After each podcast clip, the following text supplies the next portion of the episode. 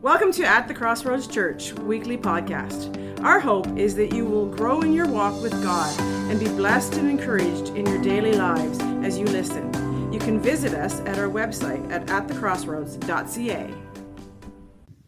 All right. So, how many are ready to receive the word today? Amen. A few of you. Why don't we stand? We're going to pray and then we'll dig into the scripture. Father, we thank you for your word today. God, we thank you that it changes us and it shapes us. You always speak to us by your word. I ask that we'd have eyes to see and ears to hear what the Spirit is saying to the church. In Jesus' name. And everybody said, Amen.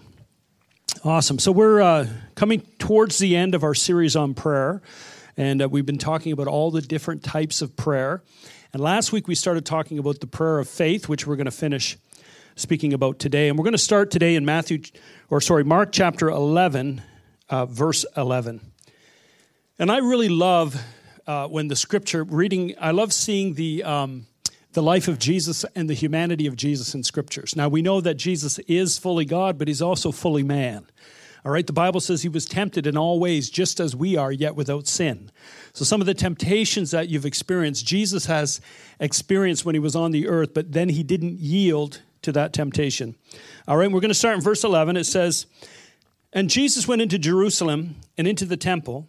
So when he had looked around at all things, as the hour was already late, he went out to Bethany with the twelve. Now, the next day, when they had come out of Bethany, he was hungry. How many have ever been hungry? I mean, hungry. I mean, you, you really, really want to eat.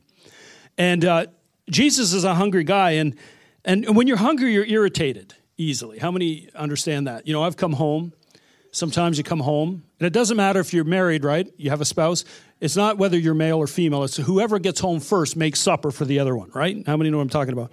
And you come home and you're irritated because you're hungry and there's nothing in the fridge, right? How many have ever been there? And this is what happens with Jesus. We see here.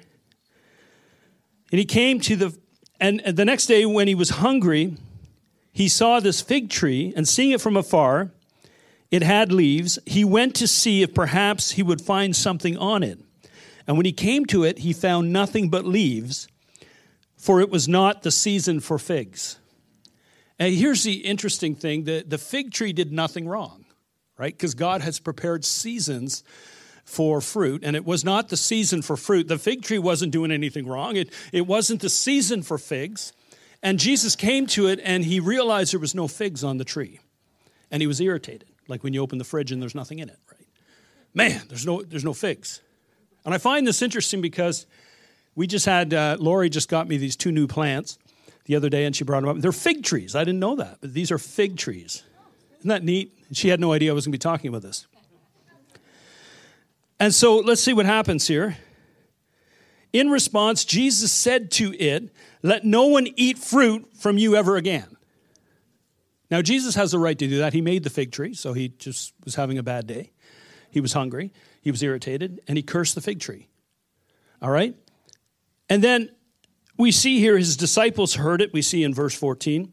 And then verse 15. So they came to Jerusalem when Jesus went out into the temple and began to drive out those who bought and sold in the temple. He overturned the tables of the money changers and the seats of those who sold doves. And he would not allow anyone to carry wars into the temple.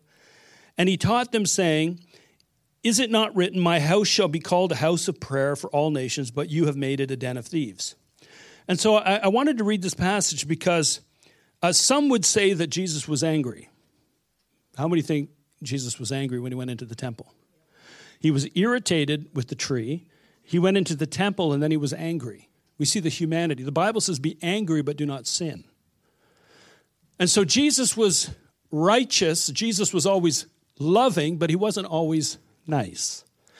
And somehow we've come to equate being nice as being righteous. How many hear what I'm saying? Now, we're to be loving, we're supposed to be caring of people, we're not supposed to be angry with people. But what's the most important thing we understand is that righteousness is different than being nice. There's lots of really, really nice people that are in hell. They were nice, but they weren't righteous. And there's a lot of not so nice people who are righteous who are in heaven. And I say that because the Bible says that we will suffer persecution. And the reason why we suffer persecution is we come with, with a message that sometimes doesn't seem very nice according to our culture. How can you say there's only one way to God? How can you say that a loving God would send people to hell? How would you? That's not very nice. And so we are like, well, we don't want to offend people. We want, we want to be nice because we're righteous. No, we have to be righteous before we're nice. Can you hear what I'm saying?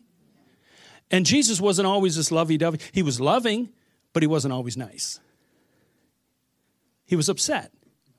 Be angry, but do not sin. It's an emotion. That was just my little irritant for the week, but now we're going to move on.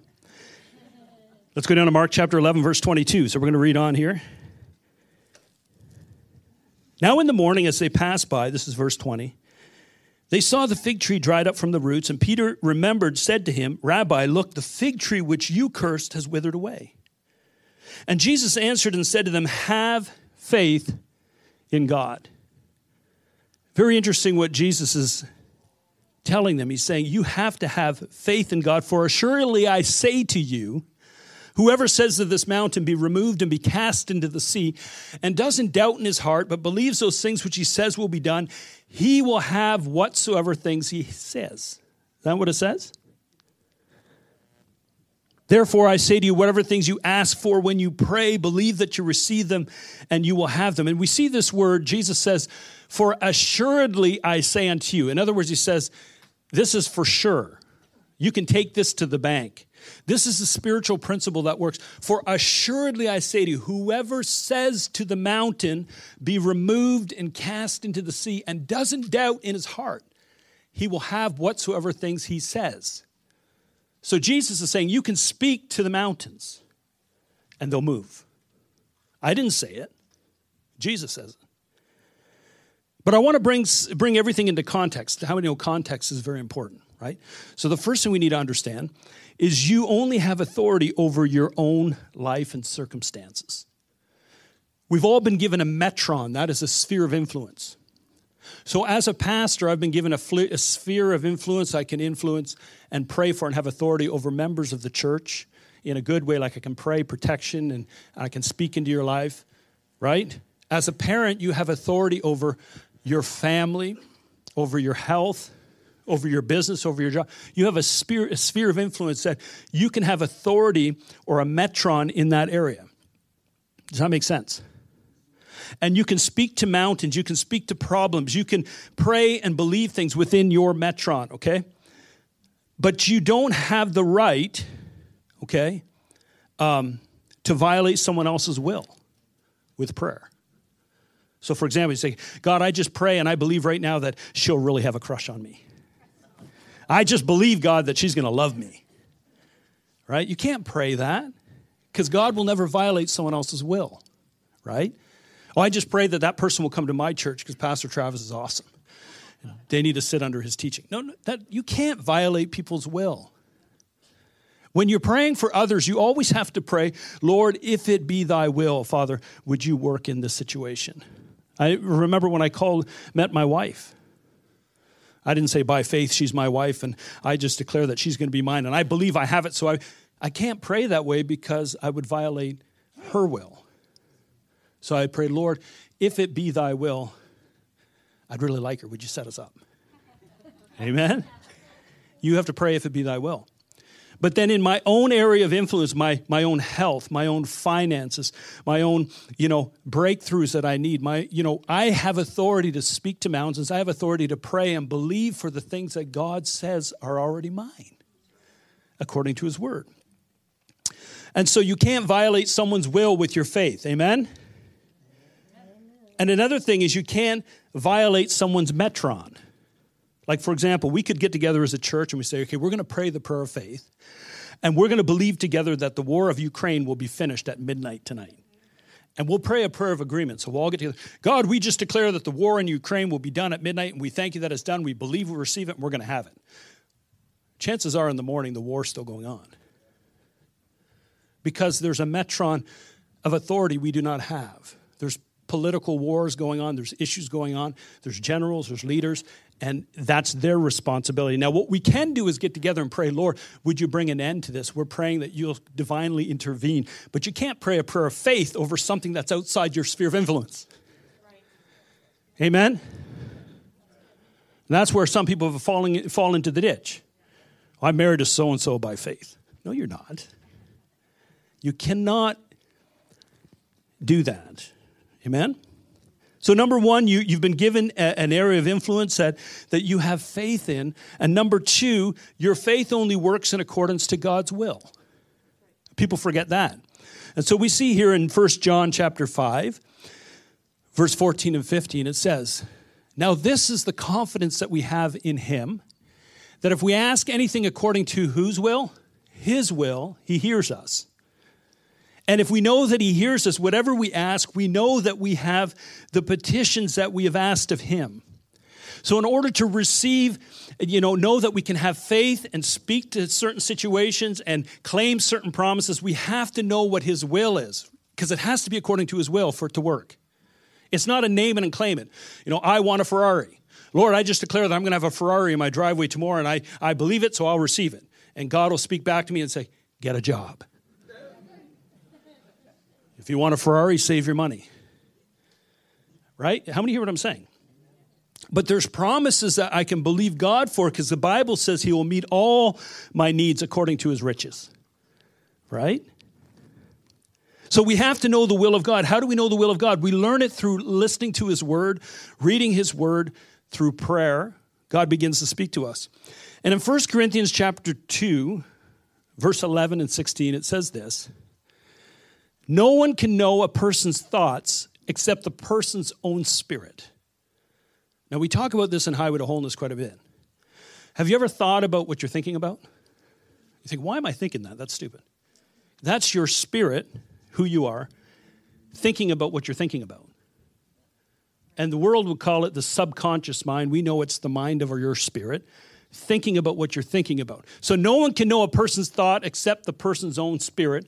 And no one can know God's thoughts except God's own spirit, and his name is the Holy Spirit, knows the thoughts of God. Now look at this next verse. And we have received God's Spirit, not of the world, so we can know the wonderful things that God has freely given us. Isn't that good? So I can know the will of God and the will of God is for me to prosper and to be in health, even as my soul prospers. So I can speak the word, I can declare the promises of God, I can believe for the things that I know the scripture says I have. Does that make sense? Let's go to the next verse here. 1 Corinthians 2:16. Just go right to 2:16.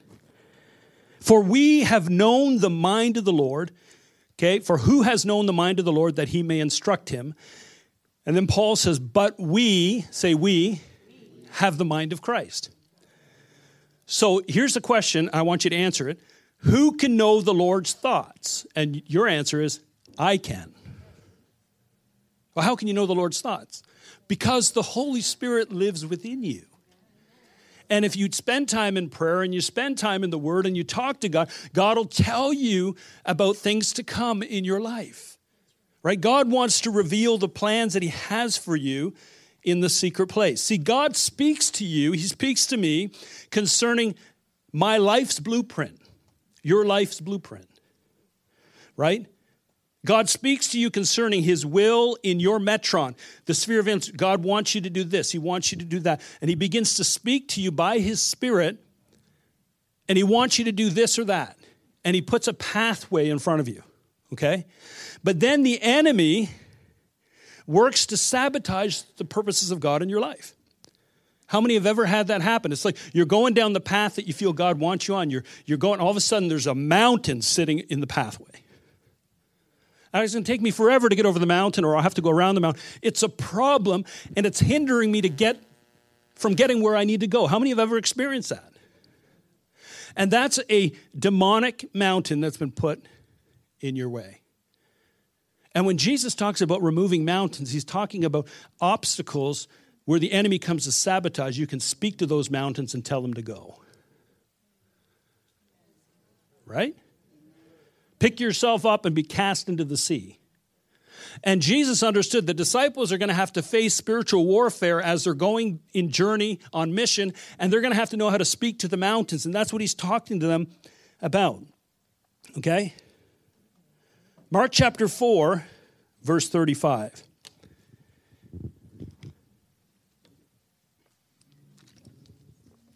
On the same day, when evening had come, they said to Jesus, Let us cross over to the other side. And when they had left the multitude, they took him along in the boat as he was, and other little boats were also with him. And a great windstorm arose, and the waves beat into the boat so that it was already filling up with water. Okay? But he was in the stern asleep on the pillow. I don't know how he slept through that, but he was sleeping through it. And they woke him and said to him, Teacher, do you not care that we're perishing? And you know, have you ever been in that place? It's like you're, you're going where you feel God's told you to go. He told them, We're going to the other side, get in the boat. So you're, you're going in the path that God has ordained for you. You're doing what you're told, and all of a sudden there's a storm. You wake up and you're depressed. You lose your job and you don't have finances to start the Bible school course you were going to take. Whatever the problem is, there's a problem that's in the pathway. There's a mountain there, and you're like, Don't you even care, God, that I'm drowning? Don't you even care that there's a mountain in my way? Do something, Jesus, do something. And you start praying about a problem. And look what Jesus says to them. And he awoke and he said, They said, Teacher, don't you know that we're perishing? Don't, don't you want to help? And then he arose and he rebuked the wind and said to the sea, Peace be still. Right? And when the wind ceased, there was a great calm. But he, he had said to them, Why are you so fearful? O ye of little faith. How is it that you have no faith? You know, when we're overwhelmed with fear in the midst of the storm, it's because we need more faith. Amen? We need to have faith in God.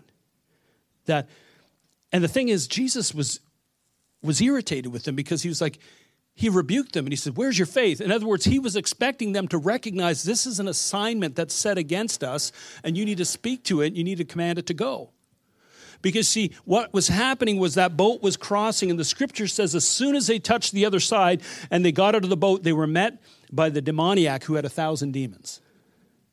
And God was going to set that man free. And you know all the, the story where all the demons went into the pigs and the pigs went off the cliff? God was about to do that, and the devil didn't want it to happen. So he sent a storm. And that's why Jesus said, when mountains come, assignments of the enemy come against you, you have the authority to speak to that mountain and go, get out of here in the name of Jesus. God has spoken to me. He's revealed his will for me, and I'm going in this direction. I know the will of God. This is not part of it. Get out. Amen? So we need to learn to speak to the issues that the enemy sets against us. Mark 11, 23 and 24 talks about us speaking to the mountains, believing that what we say will be done. That has to do with spiritual warfare, right? Those that believe in my name, they shall cast out devils. So you, you never pray to the devil, you just speak to it. You say, Go in the name of Jesus. You cast it out, you drive it out of your life. But then you pray to God right? Whoever says to the mountain, be removed and be cast in the sea, and doesn't doubt in his heart, it will be done for him. But then when you come praying, believe that what you ask for, you will receive and you will have it. So we see prayer in the second part of that verse. So you need to realize that God wants to meet your needs. How many know God wants to meet your needs? He might not always meet your wants because sometimes you want things that you don't really need but He'll always meet your needs. How many know you need to have a job to put money, food on the table? Money on the table would be good too, but food, right? You need to have an inheritance for your grandkids. You need to have a retirement plan. You have to, you, so you need finances. That's a need to have finances to live in our economy, right? So that's a need. You can pray about that. You can believe God for that, right? You need your health. God doesn't want you all crippled up. He's got an assignment for you. You need health in your body. You can believe God for health. There's things that you need in life. In Matthew chapter 6 verse 25, Jesus says, "Therefore I say to you, do not worry about your life. What you will eat, or what you will drink, nor about your body or what you will put on. Is not life more than food and the body more than clothing? Right? Let's go to the next verse. 620. Now, if God so clothes the grass of the field, which today is and tomorrow is thrown into the oven, will he not much more clothe you, O ye of little faith? Right? See, Jesus says in this little passage over seven times, says, Do not worry, do not worry, do not worry, do not worry. God will provide, God will provide, God will provide. Because worry is fear fear of tomorrow, fear of lack, fear of not having enough. So in spiritual warfare, they were afraid of the storm, and Jesus said, Don't be fearful, be in faith. It's just the enemy attacking, but don't be fearful, speak to the problem. In this situation, there's a fear of not having enough, a fear of tomorrow, a fear that there's not going to be enough provision. And Jesus says, Don't worry, you of little faith. So, anytime there's fear in your life, it's a sign that we got to get our faith built up.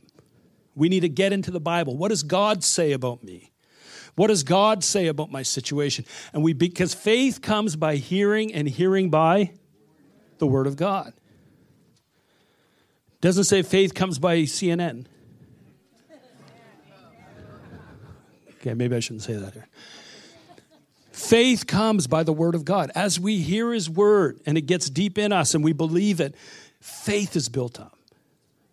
Isn't that good? And um, worry is really a sign of fear. In Mark chapter 5, I'm going to finish with this little story. This is one of my favorites. How many love the stories in the New Testament? Eh? Mark chapter 5, verse 25 to 34. Now, a certain woman had a flow of blood for 12 years. She was very sick. And she had suffered many things from many physicians. So she spent all that she had and was no better, but rather grew worse. Maybe some of you are in that place, like you've tried everything in the natural and, and, and the answer didn't come, the solution didn't come. You're still sick, you're still struggling, you're still broke, you're still going through issues. There's a problem here, and she's suffering. And when she heard about Jesus, she came behind him in the crowd and touched his garment. And verse 28 is really the prayer of faith that she prayed. And it was a silent prayer, but it was in her heart. How many know God looks at the heart? Sometimes our, our prayers don't have to be loud because God's a heart reader. He reads our heart. It's not our words, it's our heart. And look what she said. For she said, If only I may touch his clothes, I shall be made well. She had predetermined that if I get near Jesus and I touch him, uh, the power of God is going to come into me because she realized that as he went out and laid hands on the sick, that somehow power came out of him that brought healing to others. And she said, Listen, I am a woman with an issue of blood. It's against the law. I don't know if you know this in Hebrew culture. If you have bleeding, you cannot be in public places, they will stone you back then. It's like she, she had to be quarantined away from the crowd. She could not be where the people were. She's like, How am I going to get in? If I go and say, Jesus, would you please pray for me? I'll take my, my, my shawl off, and they will say, There's the woman. She's an issue of blood. Grab a stone. And she started, she was like, How am I going to get my healing? Because I cannot let people know it's me. So she came all disguised up. She probably was covered, and she was creeping in there into the crowd to touch him. She said, This is my strategy. If I can only touch him, I'll be healed. And let's read what happened here. So she touches him, and immediately the fountain of her blood was dried up. Say immediately. And she felt in her body that she was healed of the affliction. And Jesus, immediately knowing in himself that power had been sucked out of him, drawn out of him, he turned around in the crowd and said, Who touched my clothes? Now, the disciples said, uh, You see the multitudes that are thronging you. Have you ever seen when a celebrity comes to town and they come down the red carpet and they got the, the two little you know, rope lines and, and you come in and everyone's like, oh, and they're all trying to touch the celebrity. They're pressing up against because they want to get close to their idol, right? Jesus was a celebrity. Everybody wanted to touch him. Because this celebrity, celebrity, I mean, he had power. They just wanted to get close to the Messiah. We just want to touch him. And, and the disciples said, They're all pressing up against you, Jesus. What are you talking about? And he said, No, somebody touched me different. Somebody touched me with faith. And Jesus, immediately knowing in himself power had gone out of him, turned and said, Who touched me? And the disciples said, People are thronging you. What are you talking about? How? Everybody's touching you, Jesus. And he looked around to see her who had done the thing. But the woman, fearing and trembling, she was fearing and trembling because she didn't want anyone to recognize her because she had an issue of blood. Did you ever see that before? She was hiding.